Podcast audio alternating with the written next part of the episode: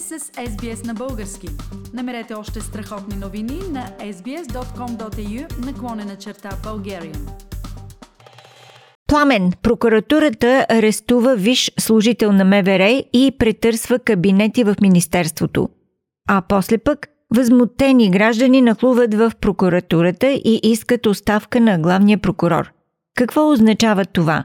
Война между институциите ли гледаме? За сега според мен са по-скоро отделни сблъсъци по границата Или, но зависи как ще се развие всичко. Може наистина близките дни и седмици да видим по-масштабен конфликт между двете силови институции. Все пак, как се стигна до тук?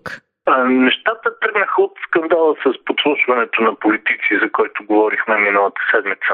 По този повод прокуратурата каза, че образува проверка и претърсванията в Министерството на вътрешните работи са част именно от тази проверка. Според вътрешният министр Бойко Рашков обаче, истинската цел на прокурорите е да се унищожат документи, които биха доказали, че подслушванията са незаконни. Да, но прокуратурата казва пък обратното, че целта е да се предпазят документите от възможни манипулации от страна на служебното правителство. Къде е истината, един ден вероятно ще разберем. Но това може да се случи на онзи прочут ден, наречен на куково лято. Съобщено бе обаче не само за претърсвания, но и за арест на виш полицейски чин. Това е част от същата операция ли е? Не изцяло, макар че има известна връзка, доколкото арестувания Ангел Папалезов, началник на сектор културно-исторически ценности в главна дирекция Национална полиция, е сред хората, които назначени са да участват в комисията, която извършва вътрешна проверка за подслушванията. Поне официално обаче, неговия арест е за участие в друго, в организирана престъпна група, свързана с трафик на предмети от културно-историческото наследство и пране на пари.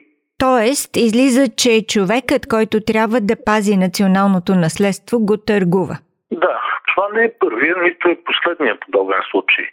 И това е пример точно за онази мафиотска държава, за която често говорим и в която интересите на бандитите са обвързани с интересите на ченгетата и политиците. Например, Кирил Христосков, предишният човек, заемал длъжността на Ангел Папалезов, след пенсионирането си застава начало на фундация Тракия, която е собственост на бизнесмена Васил Бошков, който пък се укрива от правосъдието в Дубай и в сряда беше санкциониран от Съединените щати официално по закона Магнитски. Но каква е връзката на Ангел Папалезов с цялата тази история? Връзката е, че той е разработван отдавна от прокуратурата и ареста му е точно заради близките му контакти с споменатия Васил Бошков. А Бошков, както се знае, е голям колекционер. Предполагаемо и контрабанден търговец с исторически артефакти и предмети на изкуството в България. Пламен, освен в МВР, конфликтни точки има и в други сфери. Например, Българската национална банка проверява Българската банка за развитие, а Националната агенция по приходите и гранична полиция пък проверяват базата на Лукойл в Росенец. Какво става? Става, че служебното правителство демонстрира активност и иска за двата месеца на власт да разкрие колкото може повече нелицеприятни факти за управлението на Бойко Борисов. Целта е разкритията да помогнат на парламентарните избори през юли ГЕРБ да рухне, а на президентските през есента Румен Радев да спечели втори мандат. Да, нормално е в политиката да има подобни политически цели. Въпросът в случая не е в това, а в начина по който тези цели се реализират и в ефективността на действията, които се предприемат за тази реализация. Каква ефективност очакваш ти от споменатите вече проверки в Българската банка за развитие а и в Росенец? Тези проверки са от различен порядък, Фили, за това да ги разгледаме по-отделно. През миналата седмица беше изнесена информация, че Българската банка за развитие вместо на малки и средни фирми е раздавала големи кредити на големи фирми. При това повечето свързани с скандалния бизнесмен Делян Певски, който също е санкциониран заедно с Васил Бошков по закона Магнитски. По този повод економическия министр Кирил Петков искал от одитния съвет на банката съответните документи. Но после казва, че те не му ги дават и иска Националната банка да се намеси.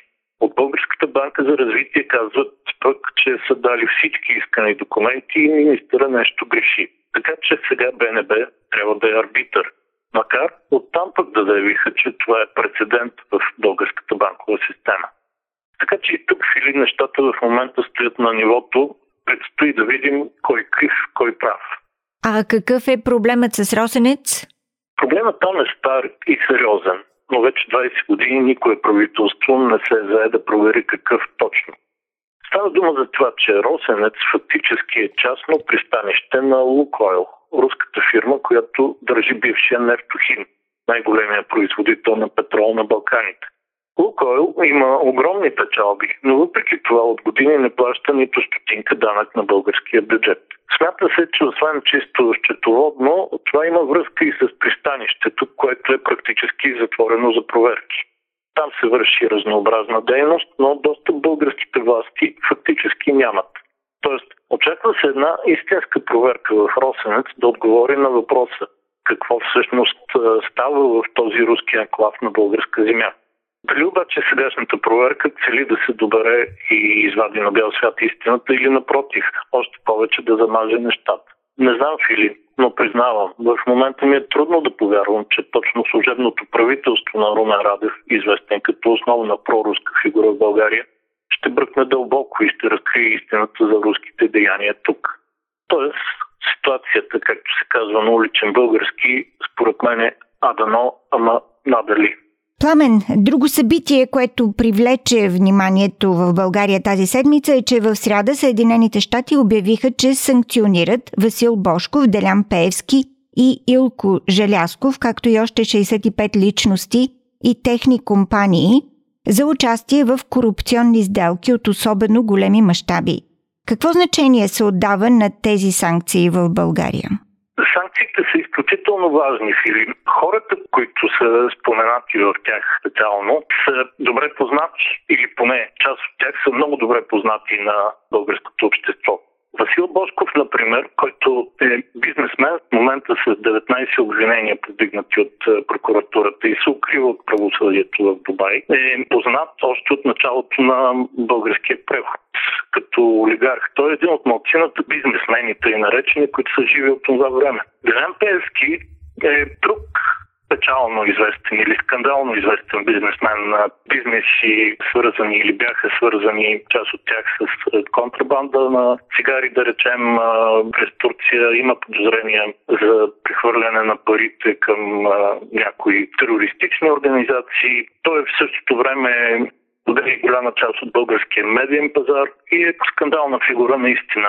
Третият човек, изрично споменат, Тилко Желясков, е бив заместник ръководител на Българската държавна агенция за технически операции и е назначен сега в Националното бюро за контрол на специалните разузнавателни средства. Тоест, е, това е човек, за който се смята, че е изпълнявал поръчки на Делян Пеевски, била е негова тясна ръка в е, специалните служби и системата за подслушване. Появиха се някои анализи в България, които казват, че санкционирането на тези хора и фирми по закона Магнитски от американска страна показва засилване на интереса на Съединените щати към България и политиката изобщо и на Балканите. Това е наистина интересна теза, но можем да сметнем санкцията по закона Магнитски като първа стъпка аз очаквам и се надявам да има продължение, за да видим най-после този засилен американски интерес към региона. Много години вече България беше изоставена сама на себе си, така да се каже, и има нужда от е, подобна подкрепа. Дали ще се случи обаче, предстои да видим. Политически акценти на седмицата с Пламен Асенов. Харесайте, споделете, коментирайте. Следете SBS на български във Facebook.